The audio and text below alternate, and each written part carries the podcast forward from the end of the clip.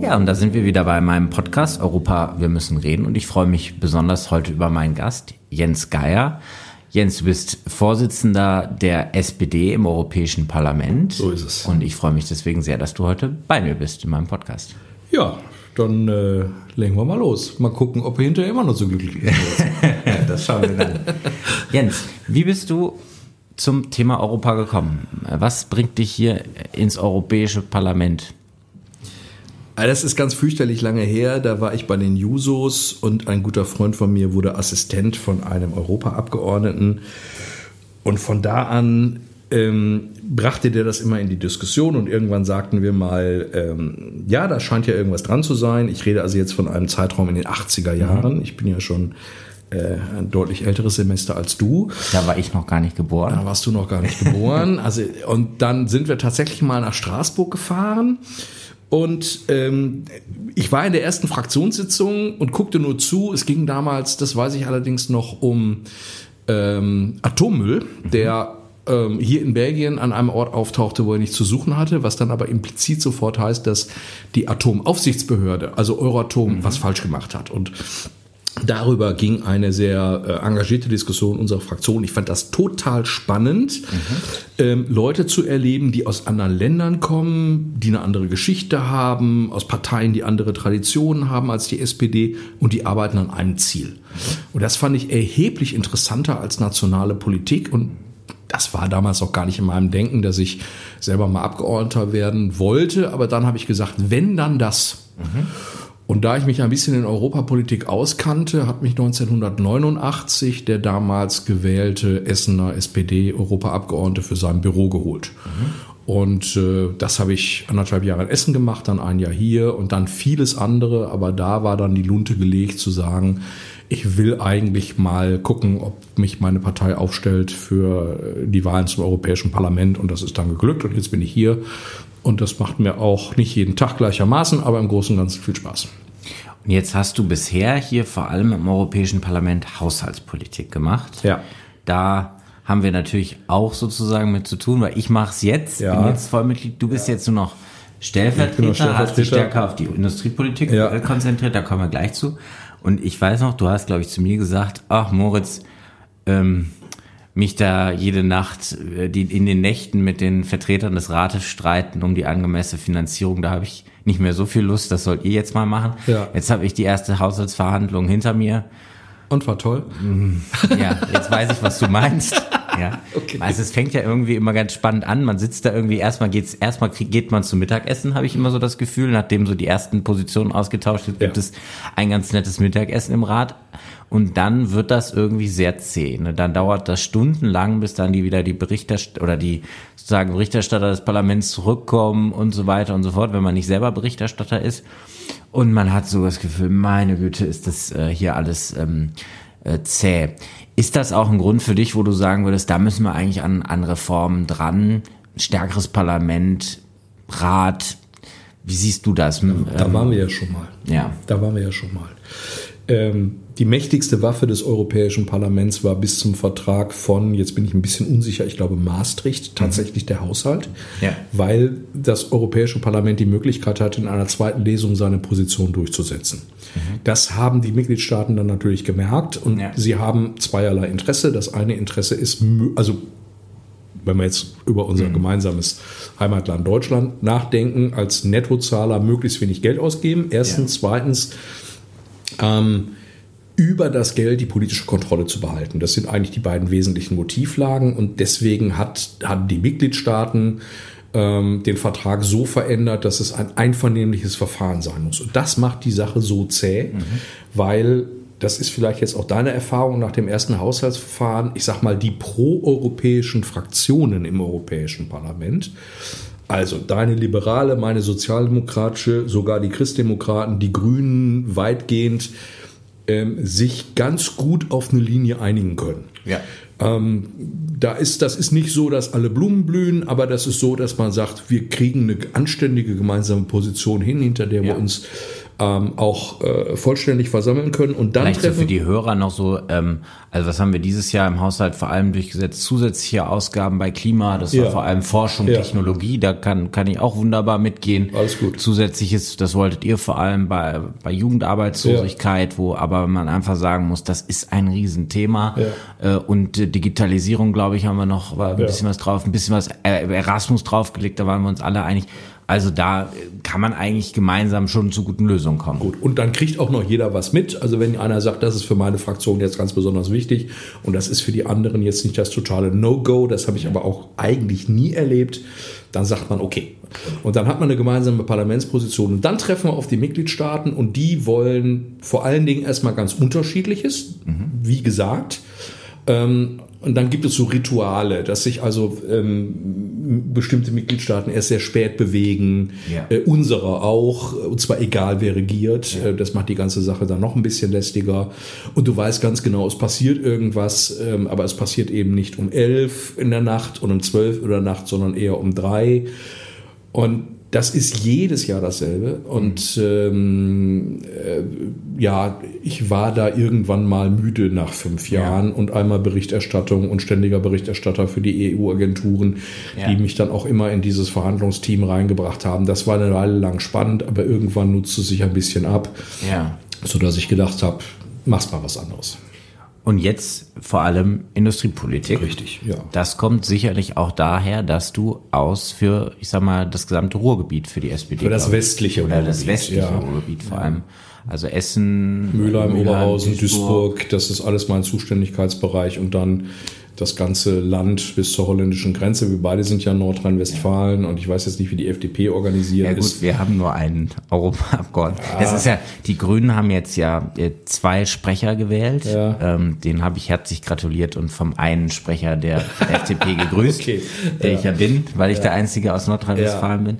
Ähm, aber ähm, ja, also deswegen, wir haben nicht diese regionalen Aufteilungen äh, wie Also ihr. wir- das macht es natürlich äh, ja. sozusagen ein bisschen einfacher auch, weil man natürlich nicht ganz so vielleicht auch lokal festgelegt ist, aber man muss dann natürlich irgendwie durch versuchen, immer ganz NRW direkt zu Du bespielen. musst dann überall hin, wo nach dir verlangt wird. Ich kann dann immer auf Kolleginnen und Kollegen verweisen. Ähm, hab aber jetzt dadurch, dass wir sind ja auch bei der Europawahl also ordentlich gerupft worden. Wir haben jetzt im Regierungsbezirk Köln ähm, keinen Abgeordneten mehr und den, den teilen Petra und ich jetzt also in der Zuständigkeit auch. Aber deine Ursprungsthese war richtig. Ich komme aus Essen, ich bin fürs Ruhrgebiet, ähm, bin Junge aus dem Pott und deswegen ähm, ist praktisch das Thema, wie erhalten wir industrielle Arbeitsplätze in Deutschland und in Europa, eins, was mich auch aus lokaler Betroffenheit, regionaler Betroffenheit umtreibt. Und ähm, ja, das ist eigentlich die Aufgabe diesen Jahrzehnts, die Anforderungen des Klimaschutzes mit den Notwendigkeiten von Arbeit und modernen Arbeitsplätzen und einer modernen, wettbewerbsfähigen Industrie unter einen Hut zu bringen. Das ist schnell gesagt, aber schwierig gemacht. Ja, und das ist jetzt auch dein Schwerpunkt, deswegen im Industrieausschuss bist du, bist du dafür zuständig. Das zum Beispiel finde ich wieder sehr sympathisch. Und das ist ja im Moment auch so ein bisschen, da können vielleicht sogar FDP und, und SPD so gemeinsame äh, Punkte finden, wo wir dann vielleicht auch ein bisschen stärker gemeinsam noch für die, die Industrie auch, auch kämpfen. Ähm, jetzt lass uns zumindest diese Gemeinsamkeit an der Stelle mal festhalten. Ja. Ähm, aber was sind da so deine Themen, ähm, die du da voranbringst? Und dann können wir vielleicht gleich noch über ein Thema sprechen, das wissen wir schon aus dem Wahlkampf. Ja. Wettbewerbspolitik, wo wir uns immer, wir haben uns, eigentlich waren wir oft einer Meinung auf dem das war das. Einzige, wo ich sagen Aber würde, da haben wir uns wirklich oft gezankt. uns auch Ja. gezankt äh, über Wettbewerbspolitik. Ja. Aber vielleicht fangen wir mal an, was sind denn jetzt so deine Schwerpunkte? Ähm, ist natürlich, vielleicht hast es gerade schon angesprochen, Klima, ähm, also der Green Deal, der jetzt um, um, um, um äh, äh, alles, wo, wo sich jetzt hier ja natürlich auch alles drum dreht, was natürlich riesige Auswirkungen hat, wenn man dann irgendwie mit ThyssenKrupp, ich meine, die kommen auch zu mir, die sprechen dann auch mal mit mir Ja. und sieht, oh, wollen wir jetzt am Ende ähm, dafür sorgen, dass ein Stahl, der ja hier schon teilweise sehr, sehr effizient und umweltfreundlich produziert wird, wollen wir dann durch noch höhere ähm, Auflagen dafür sorgen, dass das am Ende dann nur noch aus China kommt. Ähm, wie kann man das, wie kann man das vielleicht angehen und was sind da so deine Themen? Mit Das, das genau wollen wir nicht. Also ähm, Europa geht heute schon in der Klimapolitik sehr weit voran. Wir haben, wenn wir uns jetzt nur mal auf die Industrie konzentrieren, dieses Emissionshandelssystem. Das heißt, jemand, der ähm, ein, ein Industrieunternehmen, was CO2 in die Luft bläst, muss dafür eigentlich, so ist die Grundsatzregel, ein Zertifikat kaufen. Ja. Und dieses, diese, diese Zertifikate sind handelbar wie ein Wertpapier. Das ist die Grundregelung. Und dann kommen die Fragen, ähm, wer kriegt denn welche Erleichterungen, damit die Produktion nicht verlegt wird und so weiter und so weiter. Jetzt haben wir gerade gesagt, ich bin für Duisburg zuständig. Das mhm. ist immer noch der größte Stahlstandort Europas. Also es gibt in keinem Ort Europas gibt es so viele Arbeitsplätze, die am Stahl hängen. Deswegen gibt es eine regionale Betroffenheit. Man kann nicht nach Duisburg gehen und sagen, so Freunde, aus Klimaschutzgründen machen wir jetzt hier die Buden zu. Ähm, 10.000 Arbeitsplätze plus ich weiß nicht, wie viele die dranhängen. Äh, glückliche Reise, seht mal zu. So kann das nicht funktionieren. Ähm, ähm, also muss man schauen, es soll auch nicht so funktionieren, weil am Ende des Tages braucht man auch für den Klimaschutz erstaunlicherweise Stahl. Ja. Ähm, äh, diese, die, die Wind, genau. So also das ja. Windrad steht ja nicht auf Pudding oder so, ähm, sondern äh, da steht auf dem Stahlgerüst und dazu kommt Stahl ist recycelbar. Also das kann man auch einfach wieder einschmelzen. Ähm, äh, und jetzt muss man gucken, unter welchen, wie, wie müssen die Bedingungen gebaut werden, dass man in, mit Stahl in Deutschland, in Europa auch in Zukunft noch Geld verdienen kann. Punkt eins. Punkt zwei. Ähm, ich möchte ja dann auch, bleiben wir bei Duisburg, dass der nächste ähm, Hochofen dann eben auch wieder in Hamborn aufgestellt wird. Also es geht auch um die Investitionssicherheit für die Frage, kann ich nicht nur heute und morgen mit Stahl in Deutschland Geld verdienen, sondern eben auch noch am Ende dieses Jahrzehnts oder auch 2031. Darum geht's. Wie kriegen wir das unter einen Hut? Äh, mit den, mit den Erfordernissen des Klimaschutzes. Und das, wie gesagt, ist eine, ist eine spannende Aufgabe. Da muss man viel dran tun. Ähm, da muss man Forschung unterstützen, damit man andere Stähle machen kann, sauberere Stähle machen kann. Da muss man im Handel dafür sorgen, dass dreckiger Stahl ähm, eben nicht so einfach nach Europa reinkommt äh, und ähm, äh, den, den vergleichsweise saubereren Stählen, die in Europa produziert wird, äh, schlicht und ergreifend den Markt abnimmt. Da muss man auch gucken, dass die überwiegend Männer, die in so einem Stahlwerk arbeiten, ähm, äh, in dem Maße wie möglicherweise auch Produktion rationalisiert wird, andere Arbeitsplätze finden. Da muss man neue Anwendungen finden. Da muss man, das wird jetzt auch gemacht, äh, den Hochofen vielleicht nicht mehr mit Kohlenstaub äh, an, einblasen, sondern Wasserstoff. Ja. Ähm, dann kann man Kohlen, CO2 am Ende auffangen, ähm, aufspalten, daraus ein Vorprodukt machen für die chemische Industrie. Das geht alles, ist aber macht Anpassungskosten, ähm, ähm, braucht Geld in der Forschung, ähm, braucht dann auch anschließend neue Märkte für einen möglicherweise etwas teureren Stahl. Man muss an vielen, vielen Punkten ansetzen. Wir sind bei Forschung, wir sind bei Handel, wir sind bei Rohstoffversorgung, wir sind bei ähm, Energieversorgung mit, äh, mit Wasserstoff, was dann Pipelines erforderlich macht und so weiter und so weiter. Ein, ein Riesending, nur jetzt allein für den Stahl und das kann man dann halt durch unterschiedliche Industriesektoren ähm, durchdeklinieren und ich finde es eine wahnsinnig spannende Aufgabe. Ja. Auf jeden Fall. Und ich meine, ganz ohne Industrie, und das geht es ja auch nicht. Und das war ja auch immer, glaube ich, gerade in der Finanzkrise zum Beispiel eine der Stärken Deutschlands, dass wir eben doch noch eine relativ starke so Industrie auch ja. haben und, und da auch viele Arbeitsplätze.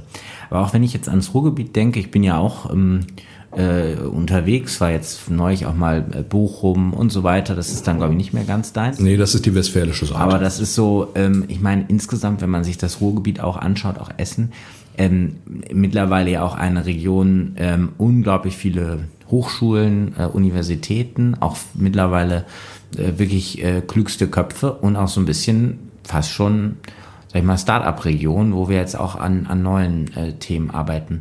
Ist das auch, Muss etwas, auch sein. Genau, ist das auch ein Weg, wo wir sagen müssen, das muss Europa in diesem Prozess schaffen, zum einen eine funktionsfähige ähm, Industrie für die Zukunft zu schaffen, aber gleichzeitig auch noch viel stärker, zum Beispiel über Forschung und da eben das europäische Programm Horizon, auch darauf zu setzen, ähm, was sind eigentlich vielleicht auch noch Industrien in Zukunft oder wo, wo entstehen ähm, da neue Technologien, die wir noch viel stärker unterstützen müssen? Also es entstehen äh, entstehen erstmal neue Branchen und möglicherweise auch eben neue Märkte. Ich finde es, das ist jetzt nicht mein, mein, mein, mein Zuständigkeitsbereich, aber ich finde, wer das vorbildlich gemacht hat, ist die Stadt Dortmund. Mhm. Die waren früher mal ähm, die wirtschaftliche Basis von Dortmund, war früher mal Kohle, Stahl und Bier. Mhm. Ähm, und dann haben die gesagt, äh, also Kohle war dann irgendwann mal weg, ähm, Stahl war irgendwann mal nicht rentabel und die Produktionsstätten sind zugemacht worden. Und ob das Bier schmeckt, darüber kann man sich unterhalten. Der Fußballclub war auch nicht immer erfolgreich. Ja, aber also da bin ich jetzt Freund des Ruhrgebiets Fußballs. Äh, ich freue mich, wenn die Schwarz-Gelben an der Stelle äh, ordentlich spielen und, und viele Punkte einsammeln. Aber die haben dann gesagt, okay, unsere neue ökonomische Grundlage ist Logistik, IT und Nanotechnologie. Und das haben die konsequent durchgezogen, europäische Fördermittel eingesetzt, ähm, Regionalfondsmittel eingesetzt, die technische Universität auf solche Dinge äh, umgebaut. Ein, ähm, äh, ein ähm, äh, wissenschaftlich hoch anerkanntes Institut angesiedelt und so weiter und so weiter. Damit schaffst du natürlich plötzlich auch eine neue ähm, wirtschaftliche und auch industrielle Grundlage, wenn man so will. Ähm, und äh, ja, auch Dortmund ist immer noch unter bestimmten Folgen, die der Abzug der Montanindustrie aus dem Ruhrgebiet ausgelöst hat, gebeutelt. Aber da ist eine ganz andere Drive in der Stadt, was, was jetzt ökonomische Entwicklung angeht. Und das muss eben auch einfach sein. Also Ruhrgebiet ist eben auch nicht mehr äh, Kohle, Stahl ist es noch und das ist auch richtig so. Aber natürlich geht es auch um Ansiedlung von, von äh, neuen Wirtschaftszweigen. Ruhrgebiet ist die Logistik sehr, sehr stark. In Bochum und in Essen ist die Medizintechnik äh, sehr, sehr stark geworden. Und ähm, die Universitätsklinikum Essen ist, glaube ich, der größte Arbeitgeber außerhalb der Stadtverwaltung mittlerweile. Ähm, und äh, ähm, das, das zeigt, dass das Ruhrgebiet eine neue wirtschaftliche Basis hat. Das ist auch gut so. Aber man kann die alten Stärken auch ähm, aus alten Stärken auch neue Stärken machen. Und da sind wir jetzt so ein bisschen bei der Industriepolitik vielleicht ja. und wo, wo es dann darum geht, wie in diesem auch internationalen Wettbewerb Europa Amerika, China, aber vor allem mittlerweile Indien, äh, andere. Äh, wie kämpfen wir da äh, um den, ja, oder wie, wie bringen wir uns da eine gute Situation? Wie sorgen wir dafür, dass in Zukunft auch noch Wohlstand da ist? Und da haben wir uns im Wahlkampf dann immer äh, äh gezofft, gezankt. Ähm, du sagst ja. Engagiert Argumente ausgetauscht. Engagiert Argumente auf. Ja, das, genau. Ja. Ähm, äh, du sagst ja quasi, wir brauchen da eine andere Industriepolitik. Ähm, wir brauchen Big Players, um damit überhaupt eine Rolle zu spielen. Und wir müssen über unsere Wettbewerbspolitik nachdenken. Und ich als der große Verteidiger von Frau Vestager, unserer bisherigen und weiteren Wettbewerbskommissarin, ähm, habe dann da immer äh, engagiert die Gegenseite bezogen. Erklär mal deine Argumente und dann versuchen wir da hier auch mal in die Diskussion zu kommen. Also ich glaube, wenn wir, wenn wir in die konkreten Fälle gehen, ähm, würden wir wahrscheinlich schon wieder uns ähm, äh, aufeinander zubewegen. Mhm. Aber im Ganzen glaube ich, dass ähm, in der Wettbewerbspolitik der EU mittlerweile ein, äh, ein äh, ich suche nach dem, nach dem richtigen Bild, yeah. dass ähm, wir einem, einer Politikvorstellung anhängen, die überholt ist. Ich mhm. lasse das mal mit den Bildern und beschreibe es ja. mal so. Wir haben eine Situation, wo im Weißen Haus jemand sitzt, der amerikanische Wirtschaft mit wirklich brutalen Mitteln ähm, die Wettbewerbschancen äh, äh, verbessert. Wir haben in China ein staatskapitalistisches ähm, äh, System, mhm.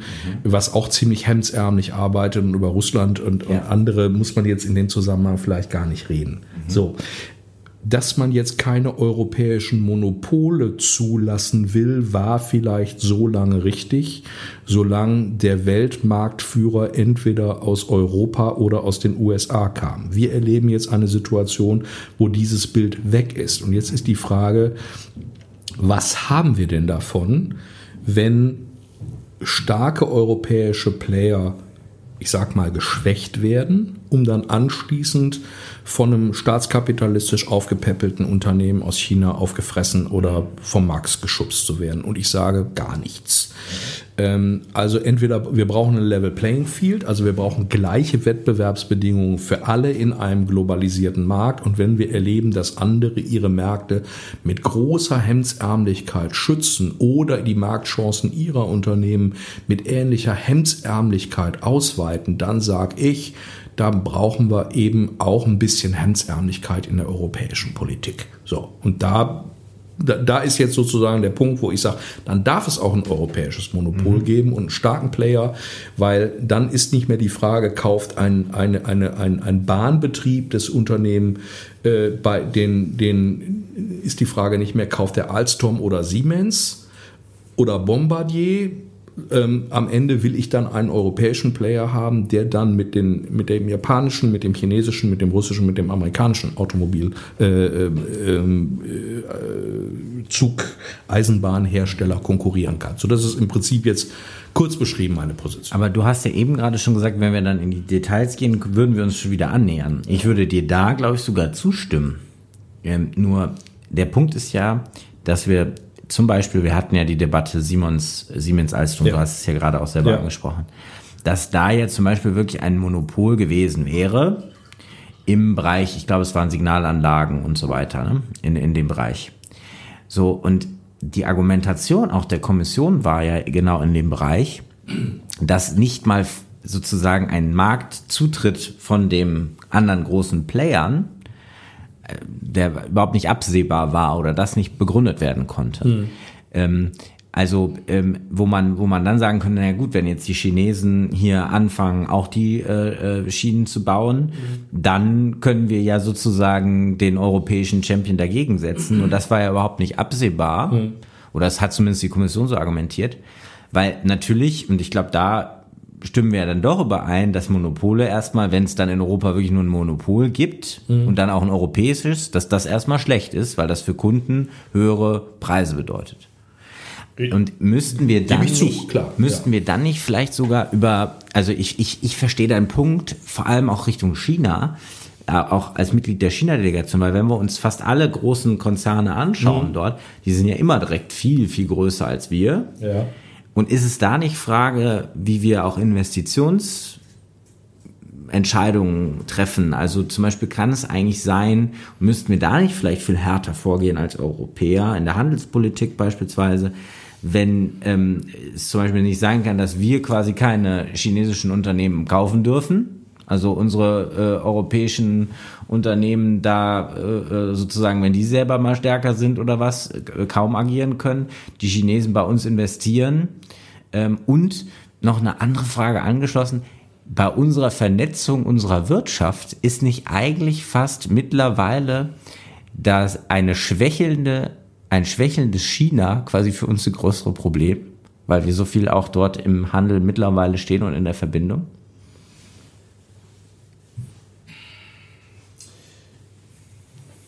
Also wenn man sich wirtschaftlich von einem Markt und der chinesische Markt ist ein interessanter, ein wichtiger mhm. und ein großer abhängig macht, hast du immer ein Problem. Mhm.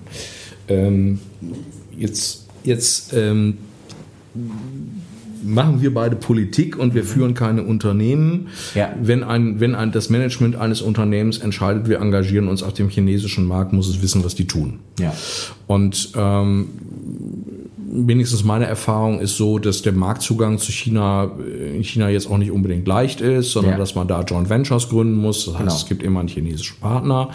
Ähm, und äh, wir dann auch natürlich gucken müssen und ein bisschen selbstbewusster gucken müssen, mhm. finde ich, ähm, dass man ähm, eben den Markt dann, den europäischen Markt, nicht vollkommen wehrlos macht. Wir haben ja eine Situation gehabt, wo man beobachten konnte, dass chinesische Unternehmen sehr strategisch ähm, europäische Unternehmen, die Schlüsseltechnologien entwickeln, aufkaufen, um mhm das Know-how, um die Patente zu haben. So, ja. als man anfing darüber zu diskutieren, hieß es, oh, oh, oh, Einschränkung des freien Marktes, ganz böse. Mittlerweile ist das Gesetz in Deutschland durch mhm. ähm, und brauchen wir eigentlich, bin mir jetzt gar nicht sicher, ob wir eine entsprechende europäische Regel haben, aber es muss natürlich, müsste vernünftigerweise in einem Binnenmarkt ja dann auch so sein. Und ich finde, da muss, da muss ein bisschen mehr ähm, europäischer Egoismus rein.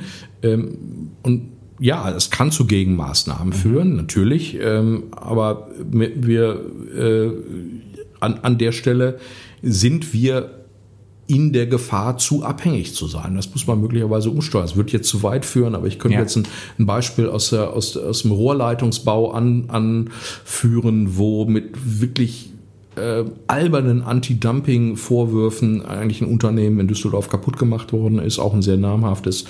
Ähm, und äh, da, da kann man nicht immer nur daneben sitzen und mhm. sagen, ja, ja, die sind so groß und mächtig, deswegen müssen wir uns das alles gefallen lassen. Unser Markt ist interessant ähm, und äh, wir können uns da teurer verkaufen, finde ich schon. Okay. Ich glaube, wir haben immer noch unterschiedliche Meinungen, aber mit dir kann man sie immer gut äh, zu dem Thema auch austauschen. Aber wir sind uns, glaube ich, einig darin, dass wir der Meinung sind, wenn wir das schaffen wollen, sozusagen auch für Deutschland oder für, für, ähm, für eine deutsche Wirtschaft, deutsche Industrie, dann müssen wir, brauchen wir ein starkes Europa, um genau gegen China, andere äh, ähm, Regionen vorzugehen. Jetzt bist du auch Vorsitzender der SPD. Ich, keine Sorge, ich möchte jetzt SPD in Europa zumindest. Ich möchte jetzt nicht ja. über eure Partei sprechen.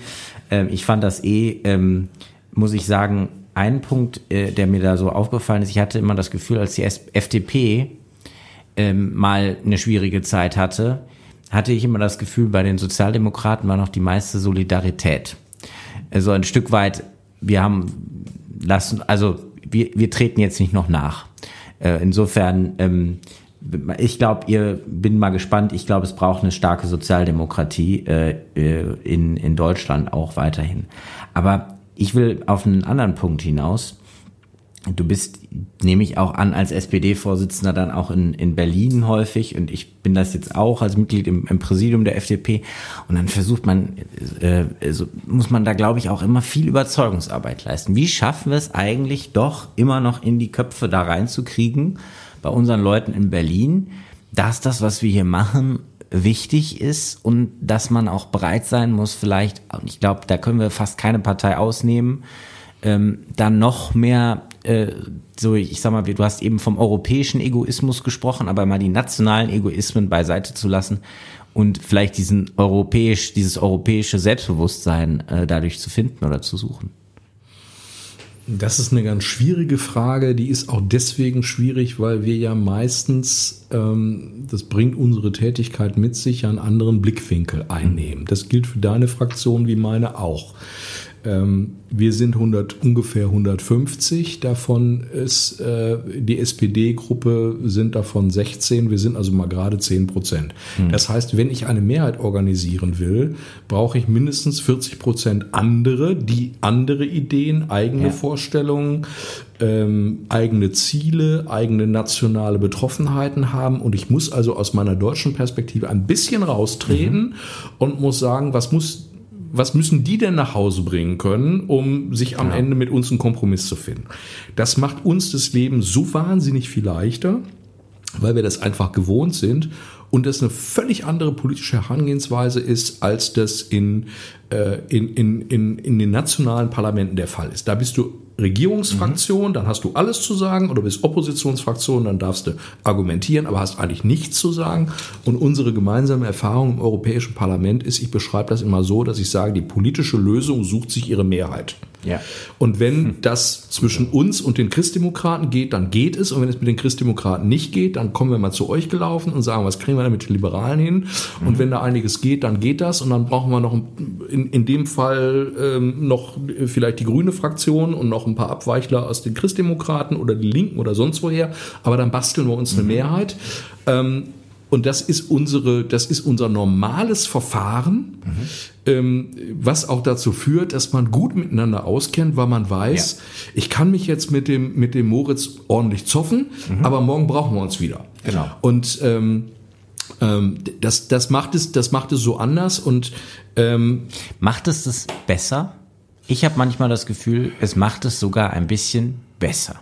Also es macht die, erstmal das Umgehen viel leichter. Ja. Ähm, wir, wir, müssen uns nicht pausenlos mit gefletschten Zähnen gegenüber sitzen. Wir haben unsere inhaltlichen Meinungsverschiedenheiten. Das ist auch normal und richtig so. Deswegen sind wir in unterschiedlichen Parteien und unterschiedlichen mhm. Fraktionen. Aber wir können erstmal gucken, was geht denn, anstatt mhm. erstmal darüber zu überlegen, was geht was denn nicht. nicht. Mhm. Und ähm, das, das macht, es, macht die Zusammenarbeit sehr viel leichter. Weil es aber so ist, müssen wir andere Perspektiven einnehmen. Ähm, als man das in der Berliner Politik gewohnt ist. Und da wird das dann ein bisschen strange, mhm. weil ähm, ich verstehe mich ja jetzt hier auch nicht als der verlängerte Arm von Berlin. Von Berlin, weil die, der deutsche Standpunkt, der Regierungsstandpunkt, und zwar egal welche Regierung gerade dran ist, die kommt im Rat der EU zum Tragen und da stimmen die Regierungen einen Standpunkt ab und unser Standpunkt ist der des Parlaments. Und mhm. natürlich vertreten wir da unsere Wählerinnen und Wähler und natürlich kommen wir beide aus Deutschland und aus Nordrhein-Westfalen und natürlich prägt das auch äh, unsere. Unser, unser Denken und unsere Erfahrungen. Aber am Ende des Tages müssen wir in diesem Haus eben nicht eine deutsche Mehrheit hinbekommen, sondern eine europäische. Und das mhm. macht, gibt einen ganz anderen Blickwinkel. Ich muss manchmal zu Hause erklären, dass wir 96 aus Deutschland gewählten Abgeordneten natürlich nicht zusammensitzen. Ja. ja, weil ich habe ja mit einem von der AfD nichts zu tun. Ja. Und auch im Rat meiner Heimatstadt Essen sitzen Deutsche oder EU-Bürger und die sind auch unterschiedlicher Meinung. Wieso soll das hier eigentlich anders sein? Und natürlich sitzen die deutschen Abgeordneten in unterschiedlichen Fraktionen. Also das ist ein bisschen ein Perspektivwandel. Und dann bricht in Berlin, und ich meine damit die ganz, den ganzen politischen Betrieb dort, eigentlich jetzt langsam erst das Gefühl auf, dass ähm, Europa nicht so ein nettes Beiwerk ist, was man sich mal gönnt, sondern dass das eigentlich die Zukunft ist, weil wenn wir uns, haben das gerade an, an so internationalen Wirtschaftsfragen kurz andiskutiert, wenn wir als Europäerinnen und Europäer selbstbestimmt bleiben wollen und nicht fremdbestimmt aus Peking, Peking Moskau oder, oder Washington, dann schaffen wir das nur gemeinsam. Und das bedeutet aber genau das, was wir eigentlich tun, das Raustreten aus der, aus der nationalen Perspektive und mal zu gucken, was kriegen wir eigentlich mit den anderen zusammen hin. Ich glaube, da hat man hier schon immer weiter gedacht, weil es auch politische Praxis mhm. war. Ähm, und das ist in den nationalen Hauptstädten, wird das gerade so langsam erst begriffen. Das ist wenigstens mein Gefühl dazu. Das ist auf jeden Fall ein schönes Gefühl, wo das, wo, wo, es geht zumindest in die richtige Richtung.